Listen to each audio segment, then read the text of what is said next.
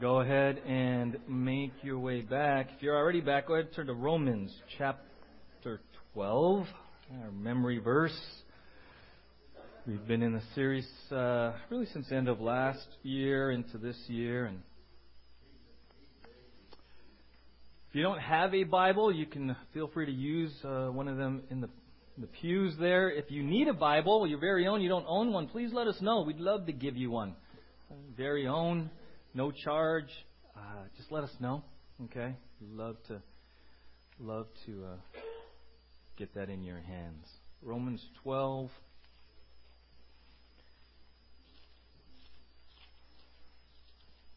All right. Romans 12, verses 1 and 2. Therefore, I urge you, brothers, in view of God's mercy, to offer your bodies as living sacrifices, holy and pleasing to God. This is your spiritual act of worship. Do not conform any longer to the pattern of this world, but be transformed by the renewing of your mind. Then you will be able to test and approve what God's will is his good, pleasing, and perfect will. Father, thank you for your word. Jesus, you say in John 17, 17, to sanctify them by your by the truth. Your word is truth. And so we know that it is through the Word of God, the power of the Holy Spirit, that we are sanctified, set apart, transformed. Our minds are renewed. And so, Father, now uh, help us to understand, and then, Lord, uh, help us to be doers. Bring specific application to our hearts and minds of how we can leave here and live what we have learned this morning. And in that, be transformed more and more into the image of Jesus. And all God's people said, Amen. Uh, we've been talking about transformation, right? And you, last uh, few weeks, every once in a while, I put up a slide here, and there's a caterpillar, and he goes through all the stages, the cocoon, and then he comes out as a butterfly right? And, and the whole point of that is that word transformed and transformation is metamorphosis. Metamorphosis. It's change. It's actually supernatural, real change that God desires, right? And, and I kind of coined the phrase at the end of last last year. We're not just supposed to be as Christians good and happy, but we're called biblically to be what? Godly and holy. Godly and holy, supernaturally, right? And so we're looking at at what it means to be transformed how does that happen? And we've been looking at uh, some of the roadblocks on our journey to transformation. And even uh, pastorally, you know, I get challenged in transformation and, in metamorphosis, even in maturity and growth as a pastor. And, and in one of the ways uh, that God challenges me every week is as this thing called pace. How quickly do we need to move? Because there's this pressure in, in the way we do church in the United States that every Sunday the pastor is supposed to come up with something new. Right? And we're just supposed to keep moving forward, moving forward, moving forward. And so there's a pressure, if you if I focus on that, to say, okay, Lord, where are we going next? Where are we going next? And, and I study and I study and I study, and this is one of those weeks where I I, I, want, I thought we were supposed to move next, and, and the more I study, then there's study time, and then there's like seeking the Lord time. Okay, what's but what do you want to say? Do this. And, and, and for me, the transformation is, is when what he wants to say didn't jive with my studying. and I have to say, okay, am I just going to forge ahead because I spent all these hours and days studying this? Or am I going to say, okay, Lord, okay, I thought we covered that, but okay. And, and that, that, that's one of these moments. And, and so I, I share that with you, just an example of even in my uh, role here, there's transformation. There's, there's yieldedness. There's submission to God's will as I seek Him for, for even every Sunday. And I was reminded of, the, of this story that, that I read. Uh, uh, this new pastor uh, started at a church. And at his very first Sunday, he, he preached this sermon called Repent, Repent, Repent. The kingdom of God is at hand. Repent. Preaches it very first Sunday. Congregation loves it. Woo! Best sermon they ever heard. Right? The next Sunday, Sunday number two, he preaches the exact same sermon entitled Repent, Repent, Repent. The kingdom of God is at hand. Repent. Now, a lot of the folks had forgotten what he said last, the previous Sunday. A lot of them weren't there. And they're like, woohoo! Best sermon we ever heard. That's awesome. Right? Third Sunday. This same exact sermon. Repent, repent, repent. The kingdom of God is at hand. Repent. Now everyone's like looking at each other like, what's up? And in fact, some of them went to the governing board, the church board, and said, hey, it's three in a row. Can you, can you find out about this? The fourth Sunday, the same exact sermon. Repent, repent, repent. The kingdom of God is at hand. Repent. That week he gets called in for the board. And they question, what, what's up with four sermons exact same? And he says, you know what? I have other sermons. But I'm not going to move on until the church repents.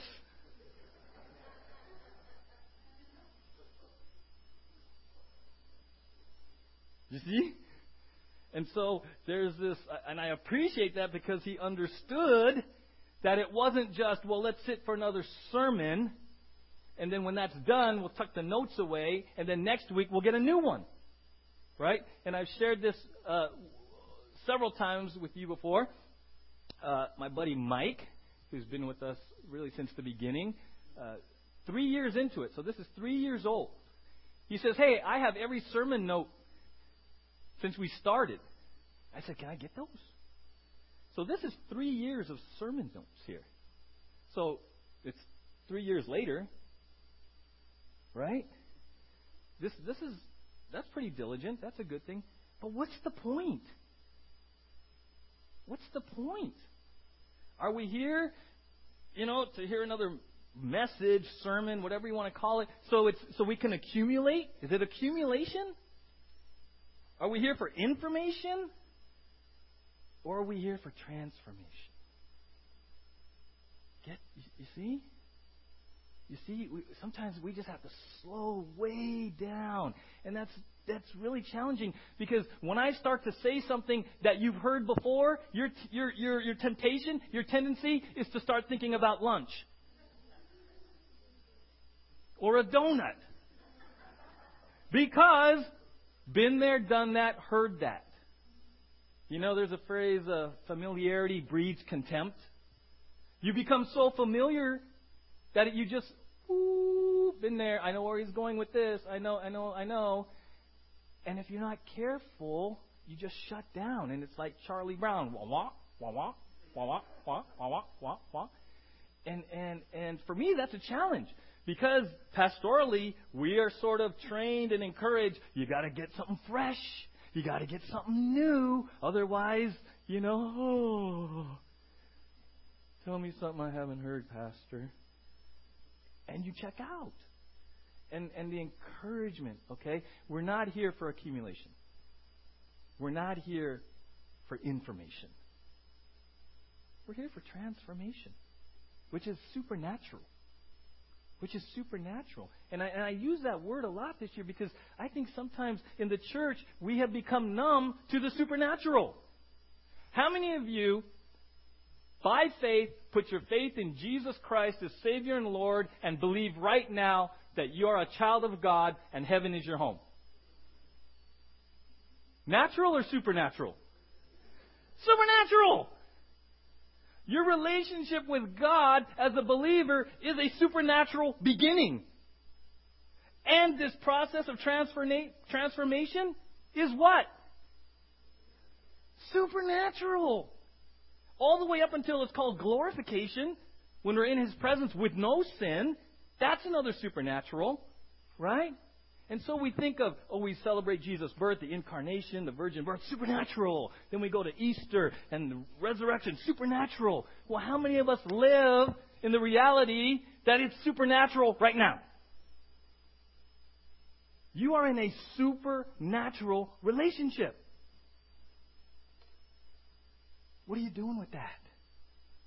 What are you doing with that? Because Romans 12, 1 and 2 says, be transformed. Okay? There's three parts of that be transformed that we've talked about, but we ought to, we've got to really understand it, right? The first one is, be transformed is continuous. It's lifelong. This metamorphosis is continuous, all the way until we leave planet Earth. It's continuous. The other aspect of be transformed, it's what they call imperative, which means it's a command. We have a responsibility in this process, And then the third aspect is be transformed. It's passive, which means it's done to you. By who? Natural or supernatural? Supernatural. So what we're what we're engaged in together in a wonderful, exciting way is a supernatural journey of being transformed into the image of Jesus by God. Amen? That's what we're about. That's why we can't just rush through. And I just, I, as much as I want to just go, whoa, my concern is this. You're going to tuck them all away into a binder called transformation and then wait for the next series. There is no next series. Transformation is every day for the rest of your life. Amen? I would be doing you a disservice if I packaged the transformation as a series. Okay, transformation is done. Let's move on. See, inadvertently, what would I be teaching you? To compartmentalize the Bible. Oh, that's done. Now, nothing against video series, nothing against curriculum. That's really good. The challenging part is that we put Bible on the shelf and it's just a bunch of topics. And when the topic's done, we don't need it anymore. I studied it. First John. What are you going to do with First John when he's done with it? Oh, what's next? And we just ignore it. We just move on. Transformation is foundational to everything. So, so we're gonna, you know, you kind of just got to relax. speaking to me, and just be here. Amen. We're gonna be here, and we're gonna take little baby steps. Because part of the growth for me and, and for you is that God's not in a hurry. And He knows the depth of my stuff, and He knows the depth of your stuff. And He knows that we may make a, an honest, sincere uh, prayer and desire to be transformed. We, that may be honest, sincere, but He's the one that knows how long it's going to take. He really does. And sometimes I, have seen in churchdom, we, we, we, we teach and people make this sincere commitment and you start taking these baby steps, but we're on to something else. And you're like, what happened? I thought now he's te- now he's teaching on. I don't even get that. I was I was still in the transformation part. And so collectively, we're just going to say, okay, let's just let's just move at God's pace through this this series on on transformation because it is supernatural. It is a supernatural thing. That's why the community, the non-believing community right out there, think you and I are nutso. It's foolishness. Hey, you know in that white building right now? They think they're in a supernatural relationship with God. they believe that the Holy Spirit lives in them.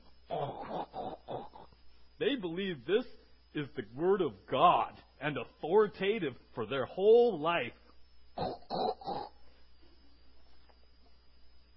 Do you? Do you? Because if you do, you're going to get lit.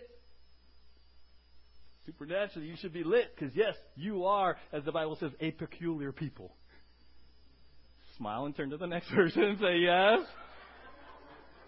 I knew there was something about you. You're a citizen of heaven. Amen? And on Thursday night, you're a royal priesthood. Amen? Whoa, whoa, whoa. We're priests? I thought the guy up front. No, the Bible says if you're in the body of Christ, if you're a believer, you're part of the priesthood of the believers. Father Ernie. See, I grew up in the Catholic tradition. So I understand, ooh, there's the priest. And only the priest can be up here. And now, as a believer, we're all priests.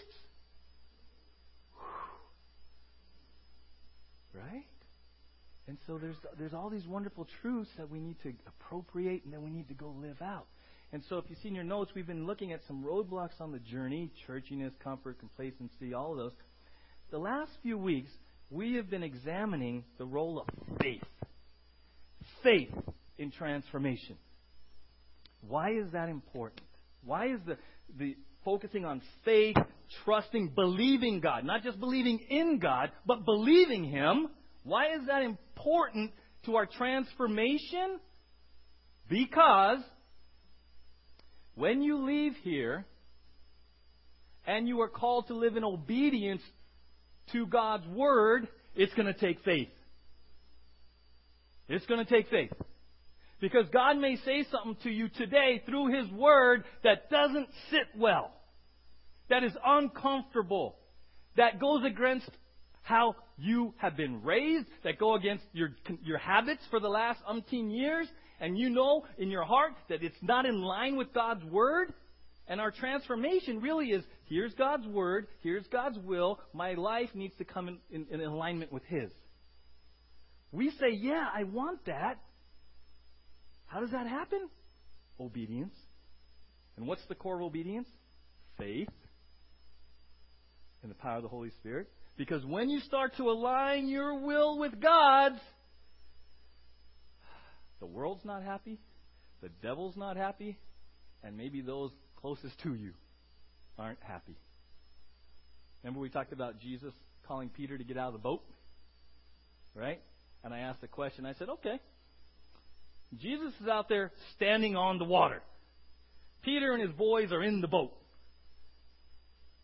Peter says, Hey, if it's you, tell me to come. Come. I ask you this question. When Peter starts to stand up to get out of the boat, what do you think his boys were saying? What are you doing? You're going to sink. You're crazy. Can't happen. Humanly impossible. And the application was what would you have done? Would you have sat back down? Because everybody in the boat was a naysayer, and everybody in the boat was telling you you can't do it, and everybody in the boat was saying it was humanly impossible. Are you going to listen to the crowd, or are you going to get out of the boat because you're listening to Jesus? If you're going to get out of the boat, you got to have faith. He has to be the object of your faith. Now, let me give you one real practical example. Turn to Matthew 6.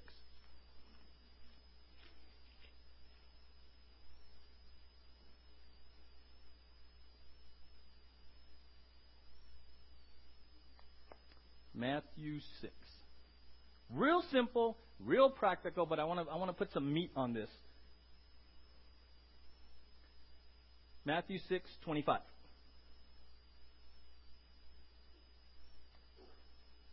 All right. Therefore I tell you, do not worry about your life, what you will eat or drink, or about your body, what you will wear. Is not life more important than food, and the body more important than clothes? Look at the birds of the air. They do not sow or reap or store away in barns, and yet your heavenly Father feeds them. Are you not much more valuable than they? Who of you by worrying can add a single hour to his life? And why do you worry about clothes? See how the lilies of the field grow. They do not labor or spin. Yet I tell you that not even Solomon in all his splendor was dressed like one of these. If that is how God clothes the grass of the field, which is here today and tomorrow is thrown into the fire, will he not much more clothe you, O you of little faith? So do not worry, saying, What shall we eat?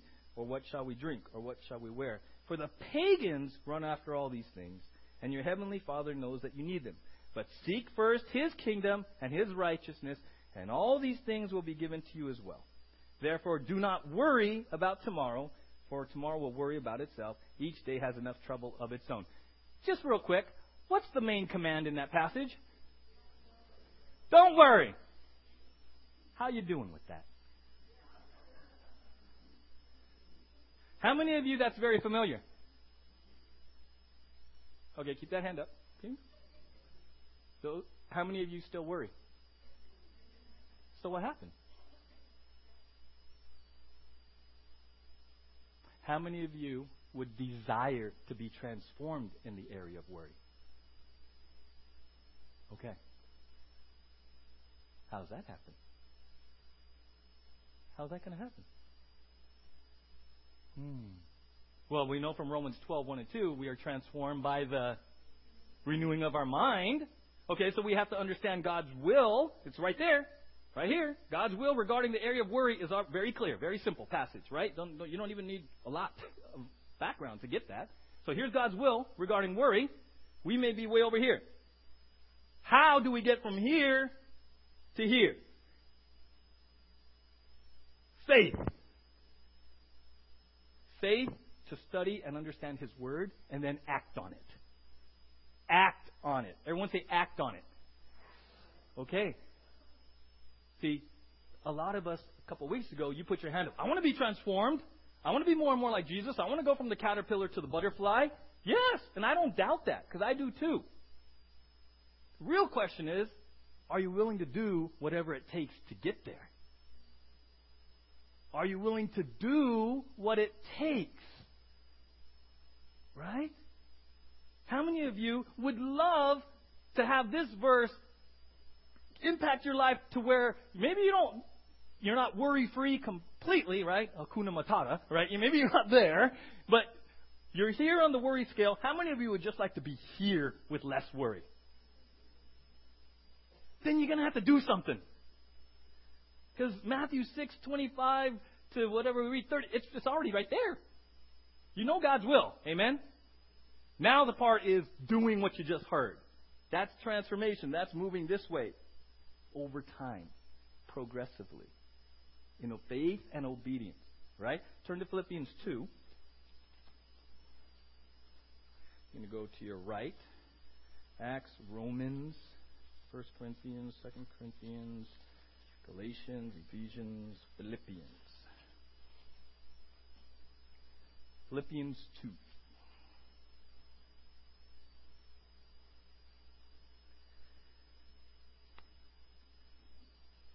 says this Therefore, my dear friends, as you have always obeyed, not only in my presence, this is the Apostle Paul speaking to the Christians at Philippi. Therefore, my dear friends, 212, I'm sorry, uh, dear friends, as you have always obeyed, not only in my presence, but now much more in my absence, continue to work out, okay, out, not for, he's speaking to believers, work out your salvation with fear and trembling, for it is God, supernaturally, it is God who works in you to will and to act according to his good purpose, right? Verse 12 says, continue to work out your salvation with fear and trembling. That word work out means bring it to completion. A wonderful word picture is a math problem. How many of you ever had a math problem where you, needed to show your work? And the teacher wanted to see you work it out all the way to the, they didn't want the answer, they wanted you to work it out so they could see it. That's what he's talking about. He says, hey, you're saved by grace through faith. Now work out, bring to completion who you are in Christ. Progressive sanctification is what we call it. And then here's the supernatural part. Look at verse 13. For it is who? God who works in you to will and to act according to his good purpose. God is working in you supernaturally to change your desires and to empower you. That in some versions it says God who works. That's where we get the word energy. Energy. God energizes you supernaturally to desire His will and then to do His will. Amen? Case in point. How many of you before never wanted to come to church? Honestly. Just in your life. How many of you now love church? Who gave you that desire? But what did you have to do in cooperation with God? Get in your car and come. You see how you see how God gives you the desire, He gives you the energy. You do it. You get in your car and you come, and look what He does. Look what He does as you work with Him cooperatively. Amen. Right? That's transformation. That is transformation. Turn to 2 Timothy 3:16. Keep going to your right. 1 Timothy, 2 Timothy.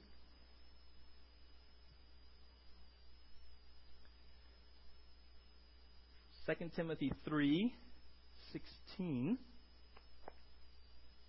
Here's the great thing too, as you're turning there. Second Peter 1 3 says this His divine power has given us everything we need for life and godliness through our knowledge of Him who called us by His own glory and goodness. Isn't that awesome? 2 Peter 1 3 says, His divine power has given us what? Everything we need for life and godliness. Do you lack anything you need for your transformation? Let me ask you again. Are you lacking anything you need for transformation? According to 2 Peter 1 3. How many of you say, I have it all? Now, you're not using it all, but I have it all. Okay? See, here's the crazy thing uh, Joanne's daughter, asked me at, at continuing care when we were done uh, a couple of Sundays ago. She said, um, was it just last Sunday? Just last Sunday. Out of the blue, she asked me, "Hey, pastor, you know when that Powerball was like 1.6 billion? Did you buy a ticket? Now be honest." Here's the honest truth. I said I did. But here's why. Because of all the hoopla and everything and what you hear in the news and all these stories of all the good people want to do it. I said, I want to go buy a ticket so I could be on that side of it. And have a piece of paper in my hand potentially worth 1.6 billion, you know, before the drawing, just to kind of feel what that's like. And then I got it. Okay, and I'm not getting hyper spiritual and all this kind of stuff on you. I got it, and I'm like, how many people look at this as their salvation in life? If I just win the Powerball lottery, everything's going to be better. Everything's going to change. But we all know the stories of what happens. Because here's the thing winning that Powerball and all that money could, could be worse. If you got heart issues and sin issues and spiritual issues, that money's not going to do anything for you. It can exacerbate it, right? And I was thinking, I was looking, I was like, but wait. Second Peter 1 3 says we already have everything. We won the spiritual lottery. Ephesians says we have been blessed with every spiritual blessing. Amen? Everyone say, say every. Every spiritual blessing. You have it already. 2 Peter 1 3 says you have everything for life and godliness. You don't need the Powerball ticket for transformation. The real question is, what are you doing with what you already have?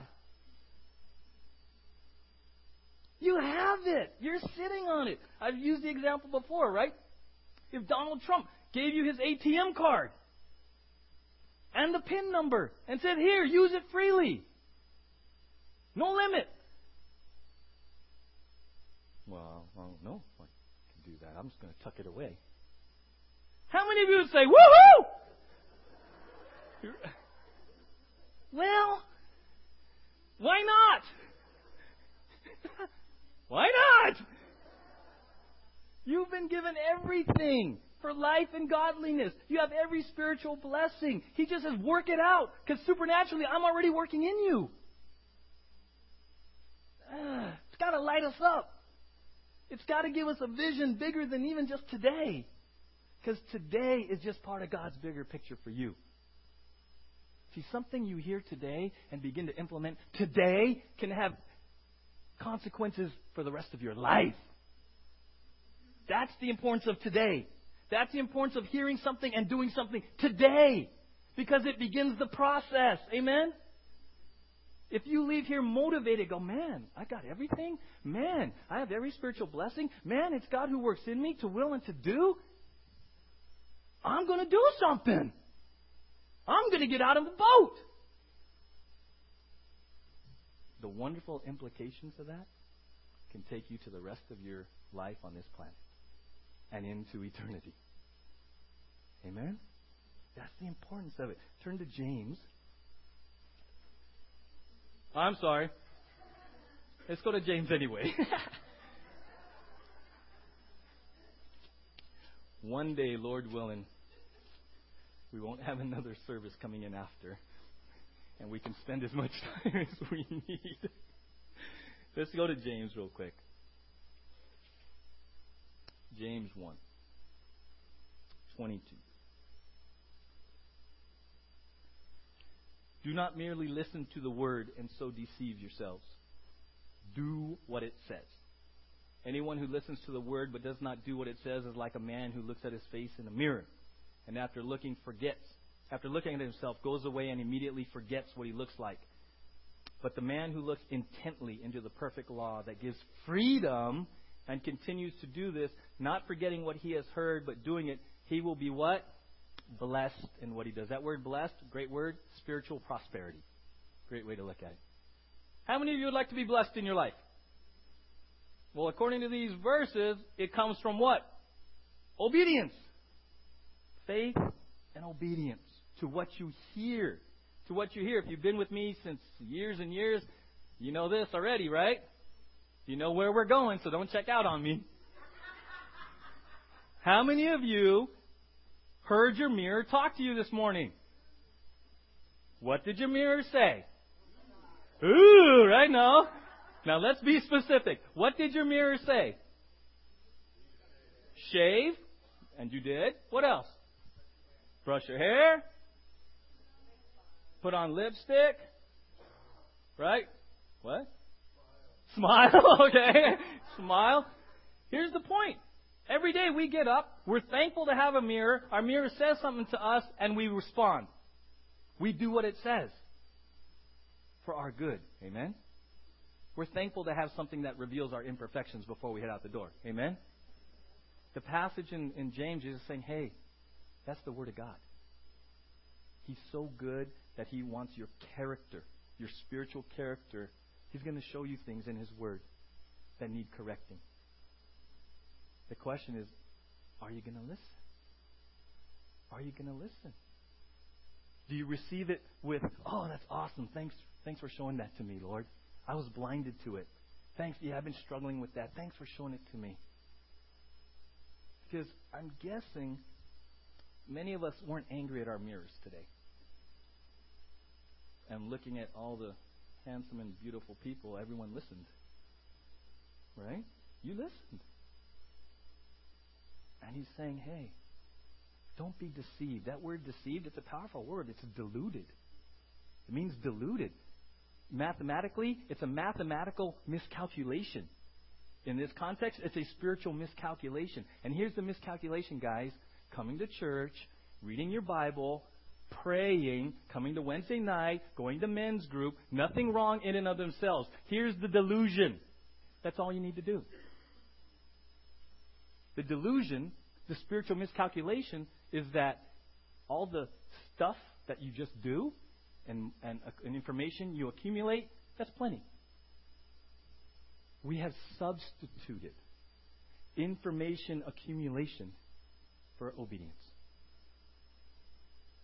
And that's why we're kind of stuck. See, some of us, when you first became a believer and you started to come to church and you started to read your Bible and memorize verses and go to Delta groups and go to women's Bible study, that was all part of practical obedience. Right? You didn't used to come to church, you started to come. At that time, it was part of obedience. When we get real comfortable and we've been in church for a while, and going to church and reading your Bible and praying is a whole hum, then we stagnate. Because now we substitute all of that for just straight up obedience. We think we're in transformation when all we're doing is we're in neutral and we're revving the engine. Ring, ring, ring. Sunday, Wednesday, Monday, Sunday night, read, pray, and ring, ring. it sounds really good, and it sounds like you're doing a lot. And the engine's like, ring. you look out, I didn't move. Why didn't you move? Because you got to put it in drive. And what is drive? Doing it.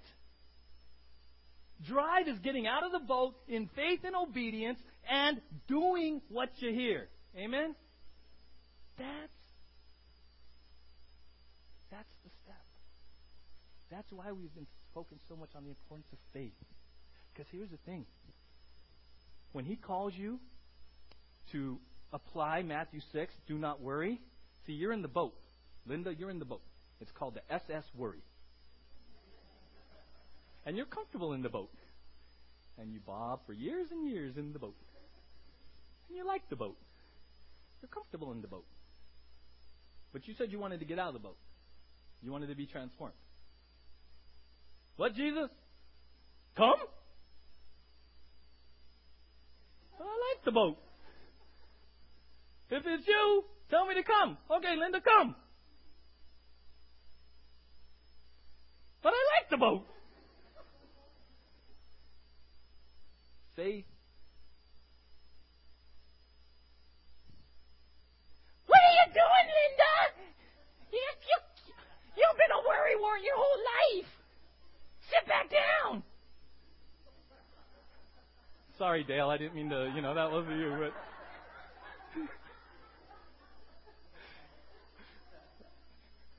What are you doing, And No, you've been a worry your whole life. For her to do this is faith. And she's going to be scared.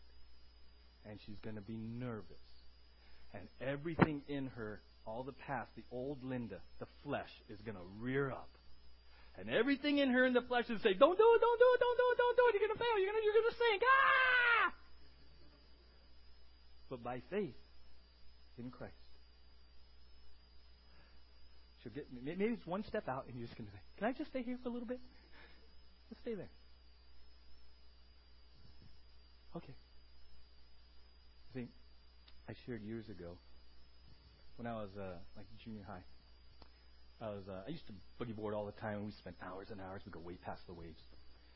One day we got I got sucked out by a riptide, way far in San Diego, and there was another boogie boarder next to me. We are like, "Can you get in?" No, I can't get in.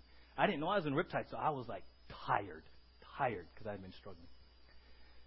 And the lifeguard tower's way over there, and I'm like, "Woo!" And lifeguard came out and got me, and everything was fine until the next time I went. And the next time I went out into the water, I had this huge fear of being sucked out again. Huge fear to where I had to go back in. And I kind of gave up going past the waves and boogie boarding. I gave up. I just called it quits. Because every time I would go out, I would be consumed with panic and anxiety and fear, right, of it happening again. So we move up here. And this is like junior high. All these years, I hide it. I won't tell anyone until I come up here and Robert's son Eric says, Hey, you want to learn how to spearfish? I'm like, Sure, I've never done that before. I get all the gear, I get a spear gun, and he starts to teach me how to go spearfishing. Right? And one of the things we would do is we'd go to Bates and we'd gear up and we'd walk out. And he says, Just follow me, just learn. I go out and I'm following Eric. And we've gone out a few times, and, and I would be out and I'd have a panic attack, and I'd come back in, and, and he would stay out. Then he'd come back in later, and he would say, What happened? And I would like make up something because I was ashamed, I was embarrassed. And I was a pastor, right? oh, my, I pulled a hamstring. so this goes on and on and on. And I'm, I'm, I'm like conflicted. He's my buddy, and he's taking me, doesn't he? So one day we're out at Bates and we go out. Clear water, everything's fine. It's not even big surf. It's like a bay. I go out. Consumed again. Fear, anxiety, da da da da da da. All my head says, it's okay, it's okay, it's okay. But I'm overwhelmed by emotion. I go back in. And he says, What happened again? And this time, for whatever, I decide to come clean. And I tell him the story. I have no clue what he's going to, because he's like an expert diver. And I was so ashamed, you know, the man thing. So I, I come clean. And we're standing about this much water. And I'll never forget this. She goes, okay. She goes, okay. We're just going to stay here for as long as you need. We're just going to stay here. That's all I said. So he just stood right next to me. Didn't say anything and I'm calming down and I'm calming down. And then suddenly, I don't know why, I said, okay, I'm good. He says, okay.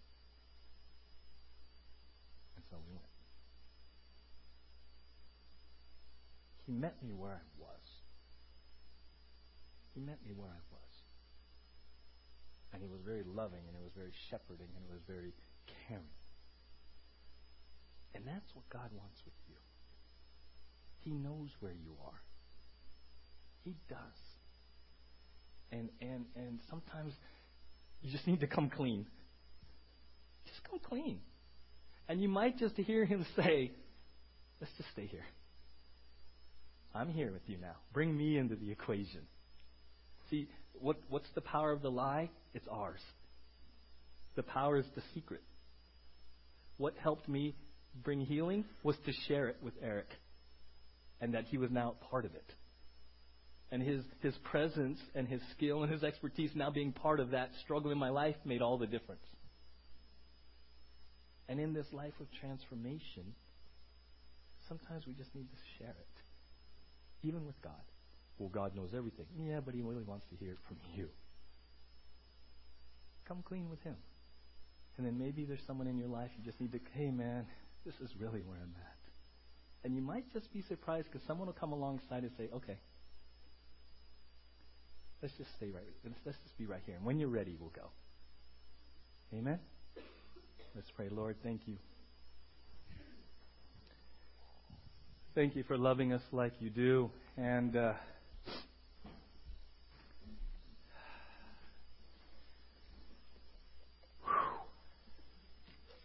Lord, in this transformation, we want it, we're enthused about it, and yet when we leave here, the rubber will meet the road as you call us to get out of the boat.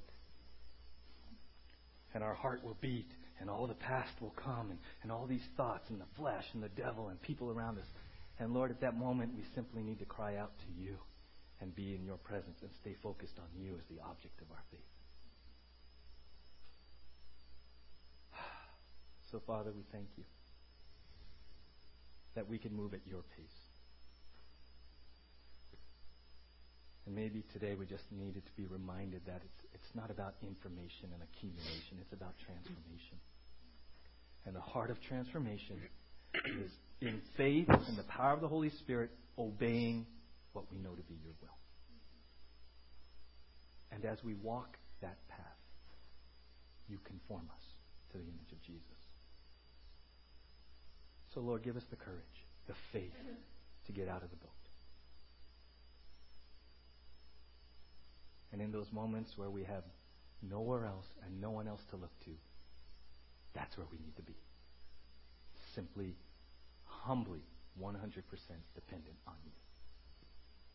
Fully exposed in all our weakness and all our frailty, but fully dependent on you and the power of the Holy Spirit. And I think about Jesus at the garden and all that he was confronted with, with, with what he was about to face. And he said, Nevertheless, not my will, but your will be done. You were calling him to get out of the boat and to accomplish your will and purpose through Calvary. And there was a moment when he had to say, Okay, I trust you. Okay, I submit to you. Okay, your will is best. And so as we take communion, May this be a morning of, of reflection, a, a morning and, and a time of communion where, Lord, perhaps there is a very specific area in our life that you want to transform this year. One area. What is your will? And what would you have us to do practically in this area, Lord? In the power of the Holy Spirit for your glory. So we use this time now, communion, as a time of reflection and prayer. And if you're here and you've never put your faith in Jesus as Savior and Lord, you can do that. To believe, to have faith is just to rest fully your weight 100% on Jesus. If you've never put your faith in Jesus, this morning say, Jesus, in the best way I know how, I am believing, I'm putting my faith, I'm resting 100% in your finished work at Calvary. I believe you died for my sins.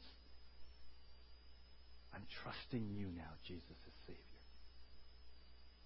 100% I rest in your finished work. If that's you, then pray that prayer and by all means enjoy communion because it's done in remembrance of Jesus and what he did for us. So we give you this time of communion now, Lord, just this time with you. We've heard it. Now we ask you to show us how to do it for your glory.